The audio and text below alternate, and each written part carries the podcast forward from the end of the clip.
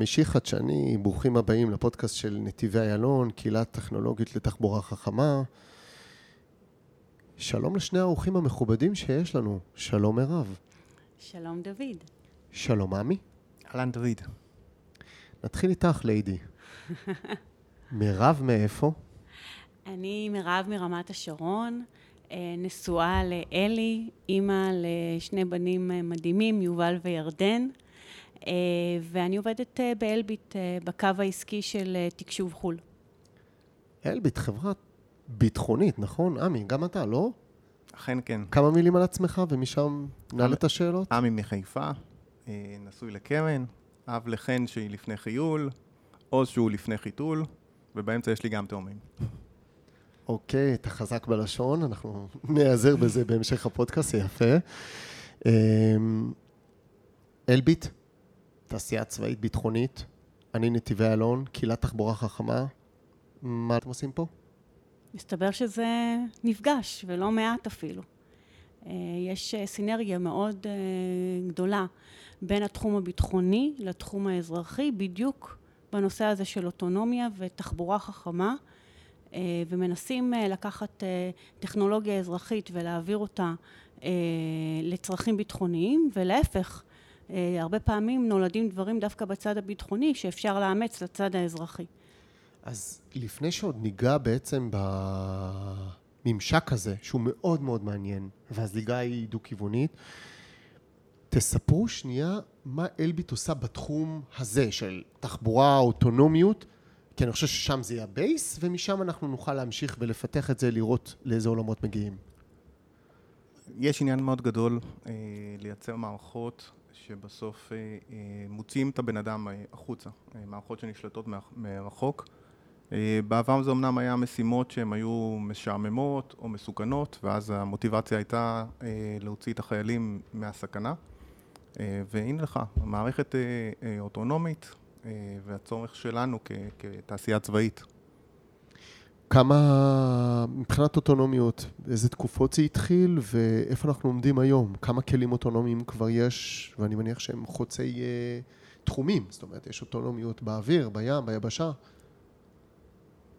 אני אספר לך משהו שאני מניח שכולם יודעים. כן. אה, זה התחיל מזמן. אה, עולם הכטב"ם, אנחנו מעל 40 שנות כטב"ם אה, בישראל, אחת המעצמות בתחום הזה. אה, כלי טיס בלתי מאוישים. מאוישים לחלוטין. ולא מיואשים. כטמ"ם זה היום, זה כלי טיס אה, מאויש מרחוק. אני יכולה גם להוסיף, אני ספציפית עובדת מול אנגליה.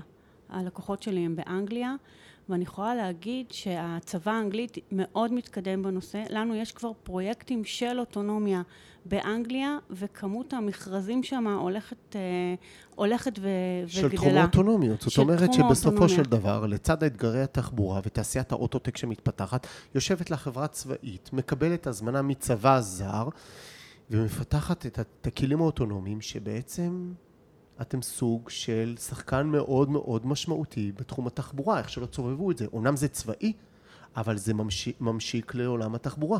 בהחלט, בהחלט כן. אז אנחנו בעצם יושבים פה כשחברה ביטחונית מתעניינת בתחום האזרחי? בהחלט, כי בעיקרון, בגלל שהתחום הזה באזרחות מאוד מאוד מתקדם, אז אנחנו לא רוצים להמציא את הגלגל מחדש, להפך, אנחנו רוצים להסתכל מה יש בתחום האזרחי, ולקחת את זה ולהתאים את זה ממנו, לתחום הביטחוני. עכשיו, הסביבה היא לגמרי שונה, אנחנו בטח נגיע לזה בהמשך, אבל לנסוע על כביש ולנסוע בשטח זה שני דברים אה, שונים לגמרי. אבל עדיין יש אלגוריתמיקה, יש טכנולוגיה שאפשר לקחת ו- ולהסב את זה בה. לתחום, ליהנות מכל מה שפיתחו, ליהנות מכל מה שבדקו, כי כל דבר באוטונומיות אנחנו רואים, זה המון ניסויים והמון שיפורים, בהחלט. וזה עולם שלם של השקעה. בהחלט. והקשר שלכם עם תעשיות האוטוטק הוא קבוע בהקשר הזה? אני קצת רוצה להשלים ממה שמירב אמרה. כן. אה, הפרדיגמה שהתעשייה הצבאית, שהייתה אולי לפני 30 שנה, שהתעשייה הצבאית היא בעצם מובילה את הטכנולוגיה, אה, התהפכה. העולם האזרחי למעשה אה, הפך להיות הגורם המוביל. השוק נהיה גדול יותר, הכסף שם יותר גדול, ואם בעבר התעשייה, תעשיית החלל הצליחה להוביל פיתוחים בעולם הצבאי, היום דווקא המגמות הן הפוכות. אנחנו כתעשייה צבאית מחפשים דווקא את, ה, את הטכנולוגיות האזרחיות שפורצות דרך. שפורצות דרך, שהן בקבוצה המונית. ו... כן. שבשלים. אה, שיגיעו גם לבשלות, כי בסוף אה, זה שטסלה מוכרת מאות אלפי רכבים, אז היא מצליחה לייצר דאטה. כן, זה לא רק לייצר... ידע ו- ו- וכסף, זה אומר גם בשלות, כי. העולם האוטונומי הזה מצריך המון המון השקעה ושיפורים מתמידים. לא רק השקעה, גם עמי הזכיר את זה, זה הנושא של הדאטה. היום הרבה מאוד, מה שנקרא data driven. ובתחום האזרחי יש מן הסתם הרבה יותר דאטה שאפשר באמת להפעיל על הדאטה הזה שיטות מתקדמות של Machine Learning, של Deep Learning, שהדאטה הוא, הוא רכיב מאוד מאוד קריטי. ולכן שם יש הרבה יותר דאטה ממה שיש לנו בעולם הביטחוני. מצד שני, ואתה תכף תשאל את זה בטח, אה, אנחנו בעולם שונה, אנחנו בבועה אחרת. האתגרים שלנו שונים לחלוטין, הצרכים שלנו הם קצת אחרים.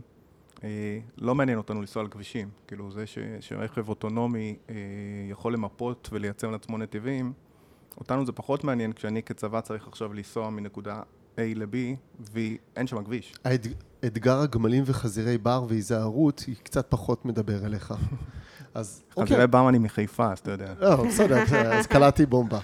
אבל אה, דרך אגב, זה אחד האתגרים הכי גדולים של רכב אוטונומי, זה, זה חזירי בר, רק שתדע. בואו בוא נשאל כמה שאלות כדי להתחיל לסדר את הדברים. בתחום שלכם, השקה בין כלי תעופה לרכב אוטונומי, אתה יכול, אתם יכולים לתת לי הצצה על, על הקשר ביניהם, על השפה, אותה שפה, אתגרים, איך אתם רואים את זה, איך הטכנולוגיות שלכם זולגות פנימה מפה לפה, או חיצוניות מפה לפה.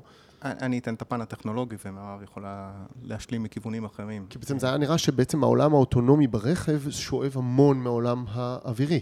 כדי... וכמו שדיברת על הכטב"מים, שהם היו הסנוניות הראשונות של האוטונומיות. אז קודם כל יש פה את היבטי השופ, שבסוף אתה צריך לשלוט על הכלים, שזה נקודה אחת. נקודה שנייה זה כל ה-perception, אתה צריך לייצר תפיסה לכלי. אה, היא יכולה להיות לכלי קרקעי, יכולה להיות לכלי אווירי, אבל בסוף אם אנחנו מדברים על AI ועל מערכות ש... שיודעות להבין את הסביבה, אז הכלים והבסיס הטכנולוגי הוא דומה. היבטי תקשורת, היבטי ניווט. הבעיות היסודיות הן זהות, האפליקציות בסוף וה, והחידודים הם כמובן שונים בין כלי אווירי לכלי קרקעי, אבל, אבל זה מתחיל שם. גם יותר מזה, היום אנחנו רוצים, השילוב הוא מאוד מאוד חשוב. כי היום כשיש לנו אה, משימה לבצע, בסוף אני מסתכלת רגע בראייה של המשתמש המבצעי. יש לו משימה, אה, והוא צריך לבצע אותה. עכשיו, כמו שעמי הזכיר, יש לנו את המערכת השוב, שחלק מהחוכמה, ולא חלק, חלק גדול מהחוכמה נמצא שם. ואז באמת, אנחנו רוצים לבחור את הכלי המתאים ביותר למשימה. ויותר מזה, לפעמים אנחנו צריכים לשלב בין הכלים כדי לבצע את המשימה בצורה הטובה בין ביותר. בין אוסף של כלים, בין אוסף שנותנים של כלים, מענה. ברור. זה, זה אוסף של אה, כלים אוויריים, אוסף של כלים יבשתיים וגם השילוב ביניהם. עוד פעם, והכל בראייה מה יבצע את המשימה בצורה הטובה ביותר ואנחנו לא רוצים שיהיה לנו מגבלות. אז הזכרת מ-AI, בוא נדבר על זה שנייה. הרבה AI מקדמים, משקיעים, מפתחים. תקרת זכוכית, בסוף בן אדם, בן אנוש, יושב ומכניס סצנריואים הוא לומד כמה שהוא רק יכול, מפתחים גם עוד אמצעים טכנולוגיים שמשפרים את יכולת הלמידה ולקצר זמנים. איפה ה-AI ישפיע בעולם התחבורה לפי דעתך? מה המגבלות שלו? עד לאן הוא יכול להגיע? אני חושב שיש פה שתי אסכולות. אה, יש את האסכולה של אילון מאסק, אה, היה לו מזמן את הטסלה AI Day, אה, שהוא הציג תפיסה מלאה, הוא בעצם הציג את עצמו כחברת ה-AI הגדולה בעולם, אה, עם, עם בעצם היכולת לבצע את כל ה flow משלב ה planning, דרך שלב איסוף ה data, דרך מיליוני סנסורים שמטייבים את הדאטה, אה, תהליכי אימון מתקדמים, והיכולת בסוף לייצר את התובנות ואת התפיסה. בצד השני, AI הוא לא, כאילו, נכון שהוא הפך להיות משהו שהוא מאוד uh, סקסי היום להגיד, אנחנו מתעסקים ב-AI. מצד שני, אלגוריתמיקה פשוטה שיודעת רגע לפתור בעיה, היא יכולה להיות הרבה יותר יעילה, הרבה יותר טובה. אז, אז לדעתי גם העולם מבין את זה, שצריך לשלב בין הדברים. זה... כל, כלומר, יש לו, כן, תקרת זכוכית, היא גם לא תקרת זכוכית, וצריך פשוט לקחת אותה במידה מסוימת. אני מאמין שכן. צריך גם לזכור שעוד פעם, אני חושבת שהיום תק, תקרת הזכוכית הגדולה יותר היא נושא הרגולציה, אה, ולא דווקא הנושא הטכנולוגי. והשילוב בין הטכנולוגיה לרגולציה זה המפתח. עכשיו דווקא בתחום הביטחוני אני חושבת שהרגולציה היא יותר עדינה כי אנחנו לא, אה, זאת אומרת כמובן צריך לשמור על עניין של בטיחות בטיחות החיילים שנמצאים ליד הכלים כאילו וכולי. כאילו בסוף, אבל... באופן אבסורדי, לחייל, לחיילים יש הרבה יותר אפשרויות להתנסות על כלים בשדה הקרב, מאשר לנו כנתיבי אלון במשרד התחבורה, לאשר לרכב של, רכב אוטונומי להסתובב ברחובות תל אביב. זה מה שאת אומרת. בדיוק, בדיוק, כן. אז אתם בעצם, אם אני חושב על זה, יכולים להיות כלי אפקטיבי לתעשיות אזרחיות לנסות מודולים על כלים שלכם, במידה מסוימת. שדיברנו, על הזליגה הדו-כיוונית. הזליגה הדו-כיוונית, כי טבעי לי לדבר על הזליגה היום שלכם אלינו. אנחנו, אנחנו מארחים אתכם פה. אנחנו מכירים אתכם ואתם, יש שיתופי פעולה, יש מכרזים, לא משנה, כל הדברים האלה. אבל ממש יכולים לשבת עכשיו בקהילה ולהקשיב חבר'ה צעירים שפיתחו משהו, יגידו רגע, עד שמשרד התחבורה יאשר לי להשתמש בזה, אולי אני אלך לתת את זה לאלביט לנסות את זה בשדה הקרב. אנחנו יכולים להיות אחלה בנצ'מארק, ואני קורא פה לחברות, מוזמנים רגע לפנות ולהגיע ולשלב את הטכנולוגיות שלכם. גם ו... אקדמיה. אנחנו מאוד מאוד מאמינים באמת א' בשיתופי פעולה גם של חברות קטנות שאלביט והן יכולות להזין אחת את השנייה וגם האקדמיה נעשים דברים מדהימים באקדמיה, אסור שזה מה שנקרא יישאר על המדף, והמקום לבוא אה, ולהפוך את זה באמת ממחקר אה, למשהו שבפרקטי ממשי, שיוכל לעשות שימוש בו. זה, זה באמת התעשייה הביטחונית, ואנחנו רואים שיתופי פעולה בין האקדמיה לבין התעשייה הביטחונית. אז אתם יכולים להיות כמונו, האב טכנולוגי, בצורה אחרת קצת, לתעשיות האזרחיות, מהמם. זה, זה חדשות מאוד מאוד טובות, ולמי שלא מכיר, אני לא הכרתי את זה עד עכשיו כמעט, ו, ו, וזה מעולה. פני, כי קיבלתם כבר הצעות מחברות אה, לנסות להטמיע דברים שלהם? אנחנו עובדים עם מגוון חברות וסטארט-אפים. זה גם אולי המקום להזכיר את, ה, את קהילת הידע, אנחנו גם שותפים בקהילה איתכם, וגם שם אה, מייצרים לינקים לעוד אה, גורמים. בקיצור, אנחנו מביאים ערך. בוודאי. כן. וגם, עוד פעם, ושוב, אני לוקחת את זה רגע לפן הממש ממש פרקטי, היום כשאנחנו ניגשים אה, למכרזים בתחום הזה, הדרישות הן מאוד גבוהות, אלביט לא יכולה לעשות הכל in-house. ולכן כשאני באה בקו העסקי ומסתכלת מה נדרש למכרז הזה כדי לנצח, איפה המבדלים שלנו, זה המקום להכניס את החברות הקטנות האלה עם הטכנולוגיה המתקדמת, עם האלגוריתיקה המתקדמת, ולתת לנו, אה, לאלביט הגדולה, אה, את המבדלים דווקא בתיאום, אה, בזכות אותן חברות, ואז זה נהיה ווין ווין, כי אנחנו פותחות להם את הדלת להרבה מאוד מקומות שהם לא יוכלו כל להגיע. כל הסיפור של תעשיית האוטוטק, זה האוטוטק המון ווין ווין, במיוחד בישראל. הערכתי לא מזמן מנכ"ל של אחת החברות הכי גדולות בעולם בתחום. והוא מדבר על כמה אפילו המתחרים אחד עם השני בקשר ותורמים אחד לשני ועוזרים אחד לשני ואני חוזר על זה כל פודקאסט כי זה חשוב ואני חושב שזה חשוב יש משהו מיוחד בישראל שהוא שונה גם יותר ממקומות אחרים בעולם וזה מעידים בעצם המנכ"לים שאותם ערכתי וזה מדהים, מדהים גם לדעת שגם חברה ביטחונית היא בתוך הפול הזה של הערבות והשיתוף והידע, נכון זה מתוך אינטרס, אבל זה לא רק זה, יש פה משהו שהוא קצת שונה וזה כיף, כיף גדול. הוא בא לידי ביטוי גם אצלנו בקהילה כמובן. תחבורה יבשתית, מה מעניין אתכם בתחבורה יבשתית? אה, אני, אה, אתן... מה מעניין את אלביט תחבורה יבשתית? אני אתן כמה דוגמאות. למשל, אה, אפילו לאחרונה היה לנו איזשהו מכרז באנגליה שנקרא Last Mile Logistic, שזה אומר שאנחנו, זה היה באנגליה, ומה שהלקוח דרש, הוא אומר, יש לי אה, מרכז לוגיסטיקה, אבל יש לי כוחות פזורים בשטח. עכשיו אני צריך לתת להם אספקה, אם זה משהו מתוכנן, אם זה אד הוק בהתאם לצורך, אני צריך לפעמים לפנות אה, פצועים, ואז אנחנו רוצים לשלוח אה, רכבים לשטח בצורה אוטונומית כדי לבצע את, ה, לבצע את המשימה.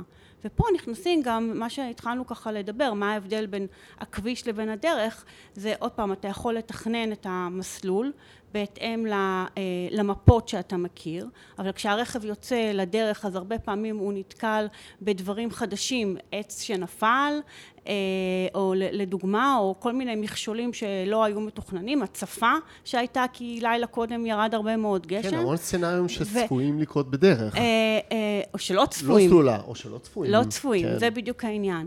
ופה באמת כל הנושא של ניתוח השטח, אה, אה, על ידי אה, למשל סנסורים שגם עמי ציין את זה שיש על הרכבים וקריאת התמונה אונליין וניתוח התמונה אונליין ובהתאם לזה תכנון מחדש של המסלול זה הדברים שמאוד מאוד מעניינים אותנו בתחום, בתחום הצבאי.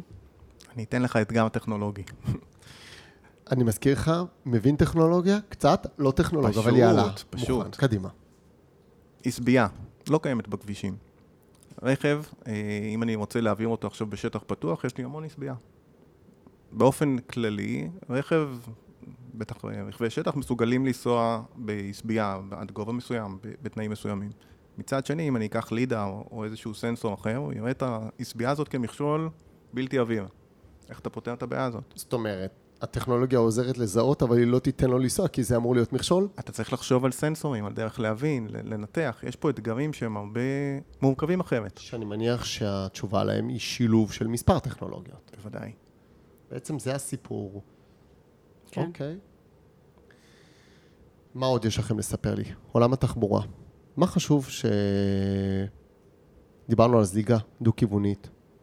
יש פה קהילת אוטוטק בחוץ, חוקרים, אוניברסיטאות, פעילים סביבתיים.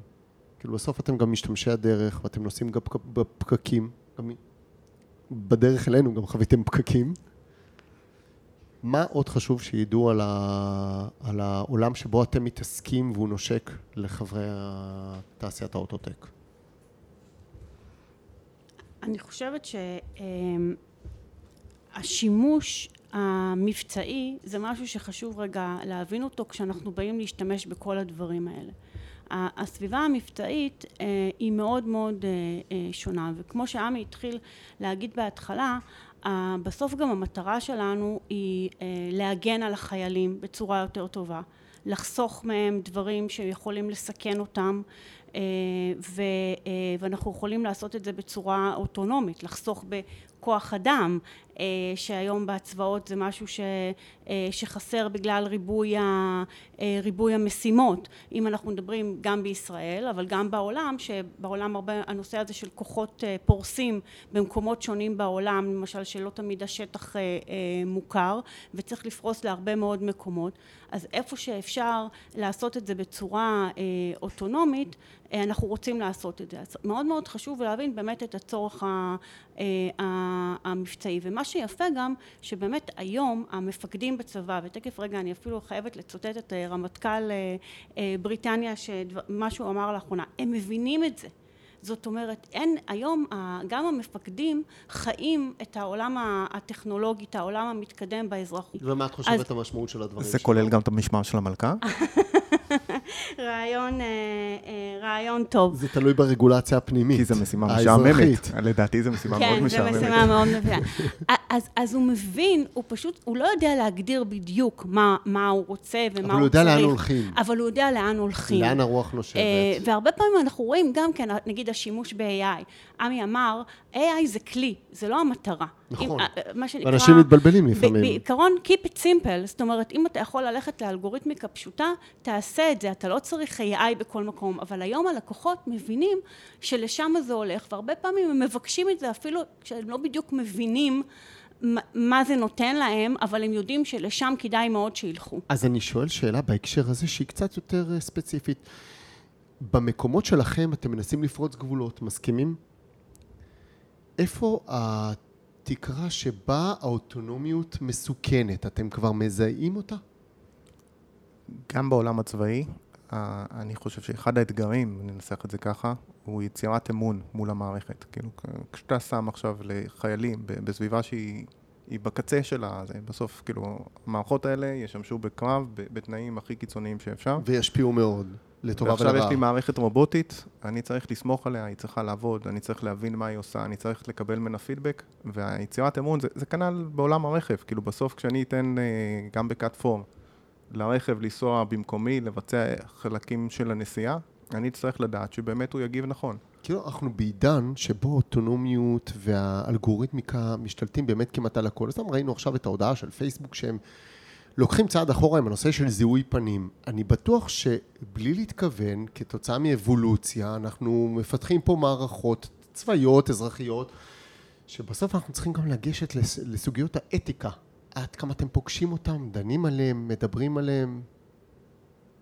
תראה, עוד פעם, אנחנו לא חושבים לרגע למרות שמה שאפילו הרמטכ"ל הבריטי אמר על אלפי רובוטים שזהו, אנחנו לא חושבים לרגע ששדה הקרב ינוהל רק על ידי רובוטים.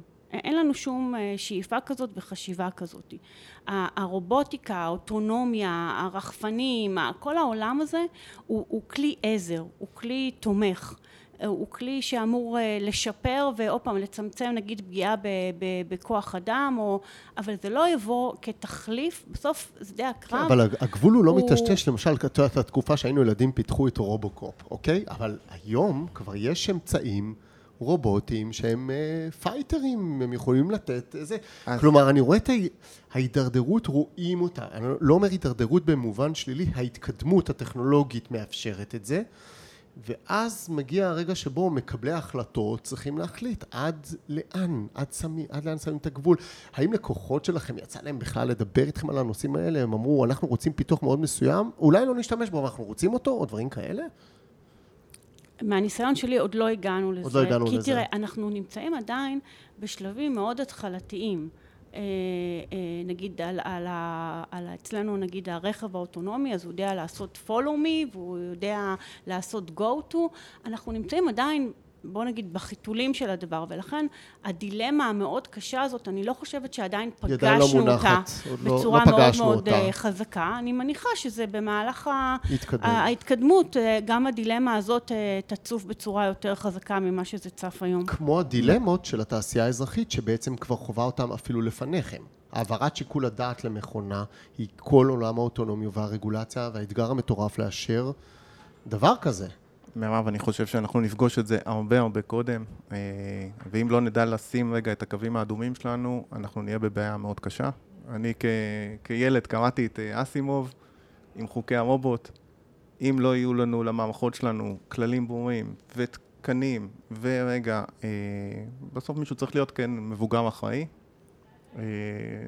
נגיע, נגיע למקום, האתגרים נגיע יפגשו אותנו מהר מאוד, אתה אומר. נגיע לסרטים של המדע הבדיוני, שאנחנו לא באמת uh, רוצים להגיע לשם. כן, כי זה לא הזיה. בסוף איזשהו רכב אוטונומי אחד שיעשה, לא משנה אם זה אזרחי או צבאי, יעשה את הפעולה הלא נכונה, זה כמו המכה שאובר ספגה אחרי התאונה. אנחנו רואים את זה ב live, ראינו את זה כבר, זה קרה כבר לפני כמה זמן, שנתיים, לצורך העניין. זה משהו שמשפיע על התעשייה עד היום. ואני חושב שמן הסתם, אמנם בעולם הצבאי מגרש המשחקים יותר ברור וגם יותר קל בהרבה מונחים, אבל אתם שותפים בסופו של דבר לאיזשהו אתגר אתי משפטי משמעותי מאוד. תראה, הנושא של אוטונומיה זה לא דווקא בכלים אוטונומיים, זה גם האוטונציה של המערכות. וגם פה אנחנו רואים שבסופו של דבר יש מה שאנחנו קוראים לזה Human in the Loop. זה לא, אף פעם לא אוטונומי בצורה, אה, או אוטומטי, פעם קראו לזה אוטומטי בצורה מלאה.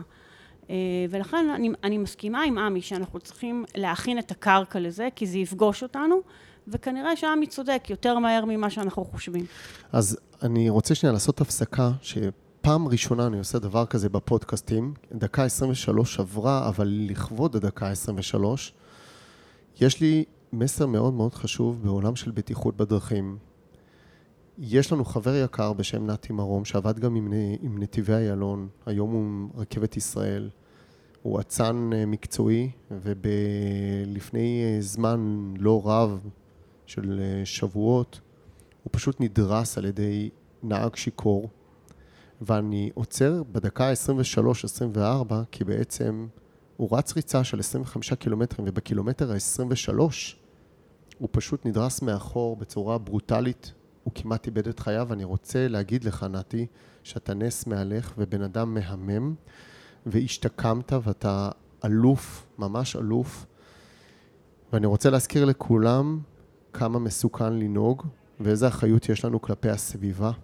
ובשם כל הקהילה אני כל כך שמח שאתה משתקם ויצאת מזה, ואני בטוח שתצא מזה יותר ויותר מחוסק, ושתחזור לרוץ, ותמשיך לתרום מהידע שלך גם לקהילה, ואנחנו מאחלים לך בריאות ואריכות ימים. אז uh, מסר uh, קשוח, אבל עם uh, סוף טוב, ונתי ששומע אותנו ותמיד עוזר ותומך באנשים מהקהילה. אתה אלוף, תמשיך ככה. נחזור לנושא גם שלנו. גם מאיתנו כמובן, כן, כן, זה חשוב, ו... זה חשוב מאוד. ואנחנו מקדישים לך את הפודקאסט הזה, תהיה חזק ותהיה איתנו, אתה חשוב לנו. נחזור לעולם האוטונומיות. במעבר חד. במעבר חד. עמי, הרקע שלך אווירונאוטיקה, נכון? אכן. אוטונומיות, כלי טיס, מאה שנה כלי הטיס לא התקדמו, עולם הרחפנים, כטב"מים. תן לי שנייה איזה סקירה, איזה הצצה מהעיניים שלך על האוטונומיות ולאן זה הולך לפי דעתך. אבל פתוח, לא רק בשם אלביט. מה אתה חושב? אז אני אגיד לך שאנחנו בתקופה מרתקת בעיניי. אה, כסטודנט שלמדתי, אה, תמיד חלמתי על הרכב האוטונומי ואיך אפשר יהיה אה, להגיע ממקום למקום בצורה יעילה, אבל זה היה נראה מאוד רחוק, כאילו, אף אחד לא האמין בזה, לא היו את הכלים, לא היה את הבסיס. היום, כשאתה רגע מסתכל על הטכנולוגיות, גם מהפכת הסלולר, גם המזרום של הסנסורים, עולם המכוונים שהקפיץ פה את, ה, את היכולת לויטול, ויטול אפקטיבי. אה, הצורך במסלולי טיסה ליד הבית כבר נעלם לצורך העניין. אמנם יש מיליון אתגרים עוד שצריך לפתור מבחינת אנרגיה, מבחינת אמינות של הכלים, אבל אנחנו לגמרי שם.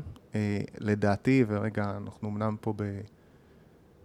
עולם התחבורה הקרקעית נגענו בעיקר. אבל, אבל היא אבל כבר מזמן לא שם, כמו שאתה יודע, גם נתיבי איילון מפתחת את עולם ה-UAM. כן, אבל לדעתי המהפכה הגדולה היא, היא הבסיס של המהפכה הקרקעית היא, היא כדי לייצר את ה-air mobility, ולזה לשם כולם הולכים לדעתי, זה יהיה הקצה, הכבישים, האספלט נגמר, אני שמעתי באחד הפרקים שלך שאמרת שהאספלט נגמר, אני מסכים לגמרי, כל הדרך לפה, לקח לי שעתיים וחצי. כוס קפה עליי, אתה שמעת את אחד הפרקים שלי, וזה כבר, אה, אין, זכית בעוד 12 נקודות, אני מודה לך. דוס פואה. דוס פואה. אה, אתה אומר, מה שאני חושב, אני חושב שקל הרבה יותר לנהל את התווך האווירי מאשר את העולם הקרקעי, וזו הסיבה שאני חושב שגם נכון שנתיבי איילון גם בודקת את העולם הזה. אנחנו מפתחים את עולם הרחפנים, ובקרוב מאוד אתם הולכים לשמוע על עולם ה-UAM, כלומר EVTOL, כלים חשמליים אפקטיביים שממריאים אנכית ויודעים בזירו אימישן לבוא ולשנע סחורות, אנשים. אתה בעד? לגמרי. זה לא בזבוז מבחינתך. כי יש כאלה שמעבירים ביקורת, אומרים, למה זה? עוד משהו שיעשה בלאגן בשמיים? בוא תאתגר אותי. כדרך אגב, UEM זה דוגמה נהדרת, איך לוקחים את העולם הביטחוני ומעבירים אותו לעולם האזרחי. מה זה UEM? זה יאבה לרחפנים. יאבה, עכשיו, כן. כאילו... זה, אני חייב שנייה לעצור אותך. האמצעים הטכנולוגיים של שוב התפתחו בצורה כזו, שכבר לא צריך לפזר במיליארדים תחנות יאבה, שזה שליטה ובקרה אווירית, אלא עושים את זה על ידי תוכנה וארבעה מחשבים לצורך העניין, מחדר אחד קטן. כן, אבל היה בה, היה בה הרי מתמודדת שנים עם אותה סוגיה. הרבה מטוסים בשמיים, חלק אזרחיים, חלק צבאיים, איך אתה מנהל את המרחב האווירי. עכשיו, פה אתה לוקח את אותו דבר ורוצה לעשות את זה רק בעולם האזרחי. זה כנראה בגבהים אחרים, ו... אבל לא משנה. זה, זה מה שאנחנו עושים. לוקחים את היאבה החיל אווירית ורוצים להעתיק אותה ליאבה של רחפנים. אז את מתעסקת עם פיתוח עסקי הרי, נכון? בין השאר. UAM, EVTOL, בעד? ברור.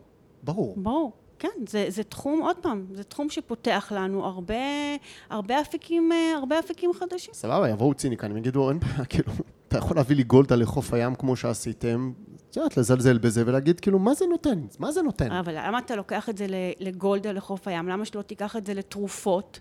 לבן אדם שזקוק... בדיקות אה, קורונה, בדיקות תרופות. קורונה. זה, זה דברים שיכולים להיות מצילי חיים. והיום, לוגיסטית, איביטול, מחרתיים הוא יוכל להרים טונה. זה פחות שתי משאיות. נכון. או ארבע שליחים, או שמונה רכבים. תחשוב זה... ש... נחשוב, אני אגיד, עכשיו שבאתי לפה, בלי להגיד שום דבר על רע נתיבי איילון, אבל עבדתי בפקקים נוראים. גם אם היה צריך עכשיו באמת להביא איזה משהו דחוף למישהו, אין לא היית יכולה לעמוד במשימה. אין סיכוי, אין סיכוי. כאילו, אין אפילו למכוניות לאן לזוז. אין שוליים בגלל כל העבודות בכביש, אין... כי אנחנו עושים שאתה... את הנתיבים המהירים, מה לא? לא, לא, לא מתלוננת, אבל, אבל אני אומרת, אני מסתכלת על הפרקטיקה. אין ברירה, כמו שאמרת, לעלות למעלה. איביטול, כן? UAM כן? בעד, בעד. בעד, בעד. אוקיי. אז אתם גם בתמונה מבחינה עסקית? בהחלט. בהחלט, אתם שחקן. אוקיי, אנחנו בוועידת ראש הממשלה, למי ששומע אותנו, זה כבר יהיה אחרי ועידת ראש הממשלה. אני שמח אה, אה, לומר שנתיבי איילון ממשיכה להסתכל קדימה, לפתח חדשנות. אה, אליצח שעוזב אותנו, ואנחנו נקדיש לו גם פודקאסט, אה, דואג להמשיך לחשוב קדימה יחד עם כל השותפים הנוספים בממשלה, וזה דבר מדהים, רשות החדשנות, אה, רשות התעופה האזרחית, מנהלת תחליפי דלקים, אנשים יקרים ושחושבים אה, קדימה, ויש לי זכות לקחת חלק בדבר הזה. רק סיימנו את ועדת, אה, ועידת האקלים. נכון, אבל זה קשור אז, באותו אז דבר. אז זה קשור, זה לא רק ה... זה גם שמירה על העולם שלנו. אפרופו ועידת אקלים, יש לי שאלה על אנרגיה. אתם בתחום? תחום האנרגיה הוא, הוא, הוא, הוא משהו שאתם מתעסקים בו בהיבט של, אה, של, של, של התעופה והאוטונומיות, כאילו, כלומר, אמצעים אנרגטיים שהם שונים? נגענו בעולם הרחפנים, הרחפנים, אה, אחת הבעיות הגדולות שלהם זה, זה בעיית האנרגיה. אה, מוגבלים מאוד בזמן השהייה שלהם, בגלל, כן. בגלל שהם כלים פחות יעילים מאווירודינמית. אה, וכדי שבאמת כל החזון שלנו יתממש, אנחנו צריכים לפתור פה את, את הבעיה הזאת. את הבעיה הזאת. עכשיו זה נפתר, ב, אם אנחנו זוכרים, בטלפונים הסלולריים, גם אנחנו בהתחלה היינו רצים כל כן. רגע להטעין וזה. מ"ק, ממ"ק עברנו ל... כן. לכרטיס ביקור כמעט. שמחזיק לפחות... וואי, זה אחלה סלוגן, ממ"ק לכרטיס ביקור. אוקיי, ומה אתה חושב בתחום האנרגיה? כאילו, איך, איך אתה, אתם, אתם, שח, אתם מתעסקים בזה, או שרק בדרך אגב כדי לספק פתרון? אז יש? כמה טכנולוגיות חדשות, יש מחקרים באקדמיה, אה, שאנחנו מנסים גם כן אה, להיות שותפים כמה שאפשר. אה, מירב נגע קודם. אם יש חברות סטארט-אפ בקהילה שמתעסקות בפיתוח אנרגטי כזה, לפנות אליכם? בוודאי. איך להעביר את האנרגיה, אנרגיה יעילה, אנרגיה ירוקה, נקייה. כן. אתגר גדול שישראל לפי דעתי תיקח בו עוד חלק, כמו שעכשיו ארה"ב ואירופה דוחפת את זה, דוחפות בתקציבי עתק לפתור את הנושא. גם מימן לא ירד מהפרק. מה דעתכם על מימן? הוא פחות הצליח.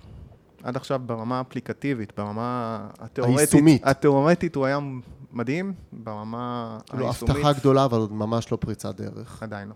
אבל צריך לעודד ולהמשיך לפתח אותה? אני חושב שכמו שציינתם קודם, בסוף הלקוחות בעצמם ידרשו את זה מאיתנו. אנחנו לא נוכל להביא כלים שהם אה, מזהמים, כי העולם מבין ש... שאנחנו חיים בעולם אחר כבר.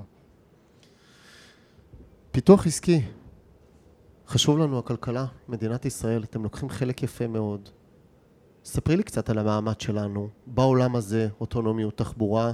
את יודעת, בזמן שאת פותחת אה, עיתונים או אתרי אינטרנט ורואה חברות אוטוטק מאוד מצליחות, מוכרות, מניבות ידע, הכנסות, מיסים, איך אנחנו ממופמים בעולם הזה, הצבאי הביטחוני, בהיבט של האוטונומיות, תחבורה, אוויר, הכל? אז, אז קודם כל אנחנו ממוקמים היטב, אני חושבת.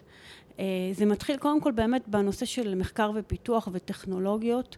אלביט אה, משקיעה בזה הרבה מאוד, אה, כל היחידה של אה, עמי, זה לא רק עמי, יש עוד הרבה אנשים טובים כמו עמי שמשקיעים באמת הרבה מאוד בפיתוח טכנולוגיות שהם מהווים למעשה את הבסיס או אפילו את ה building blocks לפתרונות שאנחנו אחרי זה נוכל לתת ללקוחות שלנו. עכשיו אני כמו שאמרתי אני מגיעה באמת מהקו העסקי של חו"ל. אנחנו אה, מקבילים אליי אה, כמה אה, אה, קולגות שלי שאנחנו באמת אה, פועלים בכל רחבי העולם ממש זה לא understatement ואנחנו היום רואים אה, כמה שבאמת התחום הזה הולך ומתפתח, אני מייצגת את אנגליה, אבל לא רק אנגליה, זה הולנד, זה ארצות הברית, זה אוסטרליה. רגע, את מספרת לי שיש בעצם סוג של קולגות, קשר עסקי של גם עוד אה, גופים, רשת ידע? בהחלט, בהחלט גם אפשר, בהחלט על זה נבנית גם רשת ידע, כי כשאני יודעת למשל, זאת אומרת, יש מישהו שפועל בהולנד, והוא, אה, מה שנקרא, מייבא אלינו את מה שקורה בהולנד, ואיך הם מתקדמים, לאיזה כיוונים הם הולכים, ו- ואני למשל מביאה את מה שקורה באנגליה, וביחד אנחנו כל הזמן, הרי אנחנו דיברנו על הנושא הזה של היתוך מידע, אז גם פה יש היתוך מידע, זה לא רק היתוך מידע של סנסורים, זה גם היתוך מידע של באמת לאן רוצים לקחת את זה, מה הכיוונים, מה הצרכים הביטחוניים שקיימים ברחבי העולם, ואנחנו מתייחסים לזה בצורה מרוכזת, זאת אומרת, האנשים באלביט שעוסקים בנושא זה אותם אנשים, אותם אנשים שנותנים את הפתרונות לישראל ולרחבי העולם, ובאמת ככה אנחנו בונים לנו בסיס אה, ידע ומפתחים, אקוסיסטם, בדיוק, ומפתחים את מה שלמעשה, את היכולות שאנחנו יכולים אה, לתת אה, בתחום הזה. האם זה נעשה גם בצורה, אני מניח, עסקית, יש קולגות מן הסתם יותר קרובים אלייך או לא, אבל האם זה נעשה בצורה מוסדית כלשהו? יש גם גוף שמאגד את כל הידע? ברור, ברור. אה, ברור, יש לנו, עוד פעם, אנחנו עובדים, אתה אומר אה, פיתוח עסקי, אבל זה לא רק פיתוח עסקי, זה גם פיתוח הנדסי. ואצלנו הגוף שעוסק בתחום הזה זה אותו, אה, כמו שאמרתי, זה אותו גוף והפיתוח ההנדסי הוא משהו שכמובן צריך לתמוך בסוף הבנתי. את הצרכים, אבל בהחלט יש מישהו שמאגד את הידע הזה. הבנתי, יפה. עמי? מטבע לשון, אנחנו שותפים גם במאגדים של רשות החדשנות. אה, שווה לציין רגע. שותפים יקרים שלנו. אה, יש בחור יקר, קולגה אלי, ש, שגם אה, מוביל, הוביל, זכה לא מזמן במאגד בנושא HRI, Human Robotic Interface. אה, רלוונטי מאוד לעולם הזה, אה, מאגד אנדרומדה בעולם ה... אתה רוצה להרחיב שתי מילים על שני המאגדים האלה? לא חייבים. אוקיי. אם יש לך משהו מעניין, לקהל. כן. אה, יש בעיות ואתגרים שמתמודדים. במילה ככה על אנדרומדה, האתגר שבסוף איך אנחנו מייצרים את השירות האוטונומי באופן בטוח. רוב הרגולציה היום דורשת נהג בטיחות, בין אם הוא ברכב ובין אם הוא מחוץ לרכב, אה, מה שמוביל למסקנה המתבקשת שכשיהיו 100 אלף רכבים בתל אביב, אז יצטרכו לשלוט בהם ויצטרכו רגע לטפל בהם במקרה של אה, איזושהי תקלה, במקרה שהרכב ייתקע או לא ידע רגע מה לעשות. אז בעצם זה הנושא של ניהול ציים, ציי רכב. אכן. שזה השלב הבא בדרך לאוטונומיות, כי זה עולה מכל המומחים, ושוב, זה מה שיפה בתחבורה, מכל המומחים השונים לחלוטין שראיינו, עולה אותה מסקנה. וכדי לעשות את זה יעיל, אה, אתה לא יכול להעמיד 100 אלף אנשים שישלטו ב-100 אלף רכבים, כי זה לא יהיה כלכלי. נכון. אז איך עושים את זה יותר יעיל? זה, זה לדוגמה אחד האתגרים במעגל. זה אנדרומדה. זה אנדרומדה. החלק השני אה, זה זה, דיברנו גם קודם על איך אנחנו בעצם יוצרים אה, אמון ואיך אנחנו יוצרים אינטראקציה עם, עם העולם האוטונומי, עם הרובוטיקה הזאת. אה, בן אדם שייכנס לרכב, והרכב זה כבר לא להכניס את המפתח ול, ולסובב אותו וללחוץ על הגז, זה כבר משהו אחר, זה אישות אחרת, זה אישות שיש לנו אינטראקציה אחרת לחלוטין איתה. אנחנו נכנסים, מדברים, אולי העולם יהיה אחר. אז איך אנחנו עושים את זה ידידותי לבן אדם, איך הוא, איך הוא סומך על הרכב. מעניין, אני לוקח ממשק מזה ושואל שאלה אחרונה מקצועית ואז נעבור לשאלה של ה... אה, אה, על הקהילה וגם שלוש שאלות אה, מפתיעות שאתם צריכים לענות מהר, אסוציאציות. סייבר? קריטי. מאוד קריטי, כמו כל דבר. קריטי ומאוד קריטי, אז אני מבין שזה בראש סדר עדיפויות בהרבה מונחים? עד כמה שאפשר לפרט, אבל כן. לכל מערכת היום חייבת להיות מעטפת סייבר.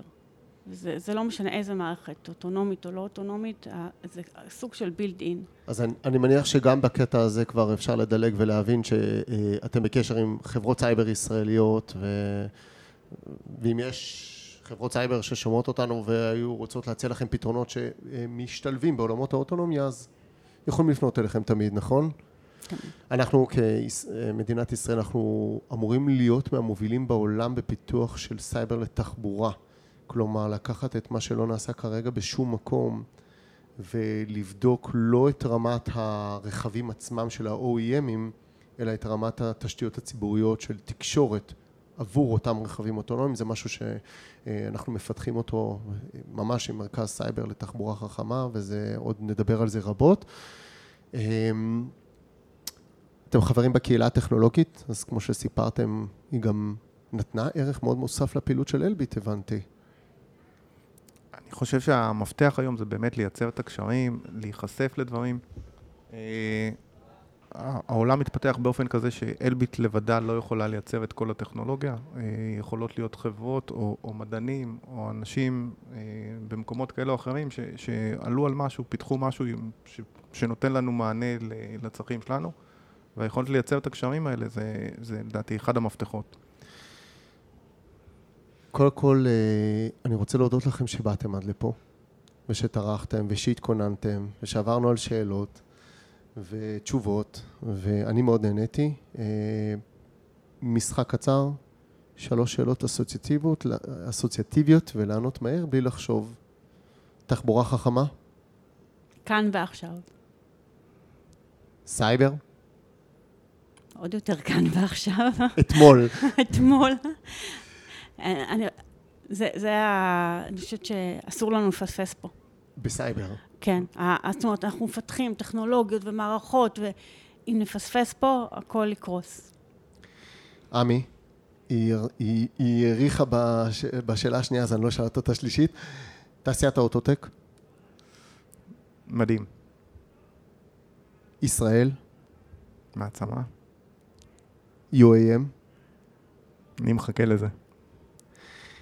וואו, ממש נהניתי. תודה רבה לכם. תודה רבה תודה לך. רבה לך על ההזמנה, היה באמת כיף. תודה רבה למאזינים. חמישי חדשני נוסף. תחבורה חכמה. stay tuned. ביי ביי.